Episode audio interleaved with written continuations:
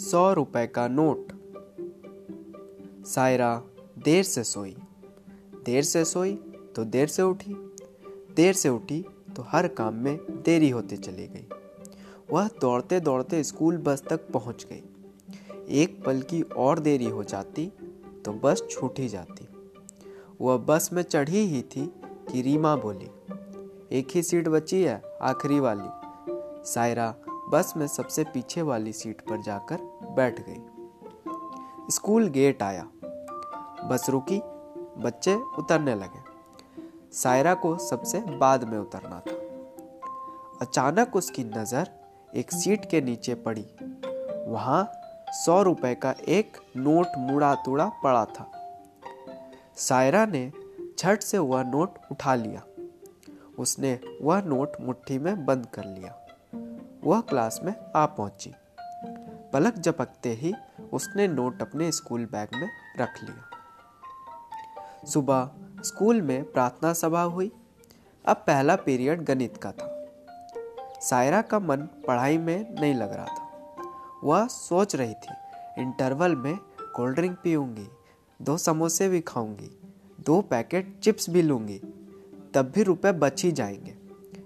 जैसे तैसे पहला पीरियड बीता। दूसरा पीरियड हिंदी का था। लेकिन सायरा तो इंटरवल का इंतज़ार कर रही थी। वह सोचने लगी, आज तो मज़ा आ गया। सौ रुपये तो बहुत ज़्यादा होते हैं। मुझे दो दिन तक घर की टिफ़िन भी नहीं खानी पड़ेगी। काश मुझे सौ रुपये हर रोज़ मिल जाते। तीसरा पीरियड भी बीत गया। चौथा पीरियड अंग्रेज़ी का था। सायरा सोचने लगी, बस अब कुछ ही देर में इंटरवल की घंटी बजने वाली है। आज तो भूख भी कुछ ज़्यादा ही लग रही है। यह क्या? तभी शकीला रोने लगी। क्लास के सारे बच्चे उससे पूछने लगे। वह रोते रोते बोली, मेरा सौ रुपए का नोट खो गया। पता नहीं कब स्कर्ट की जेब से गिर गया। कहाँ गिरा? पता ही नहीं चला। स्कूल की छुट्टी के बाद मुझे अम्मी के लिए दवा लेकर जानी थी। अब्बू भी यहाँ नहीं है। अक्षरा ने कहा, स्कूल में रुपए लाना मना है। तुम लाई ही क्यों? अंशिका ने कहा, वह बता तो रही है कि अम्मी के लिए दवा ले जानी थी। अब क्या होगा? अंग्रेज़ी की टीचर गुरलीन कॉपियाँ जाँच कर रही थी। शकीला से पूछा तो उसने सारा किस्सा सुनाया। टीचर ने कहा, छुट्टी होने पर मुझसे एक सौ रुपये ले जाना।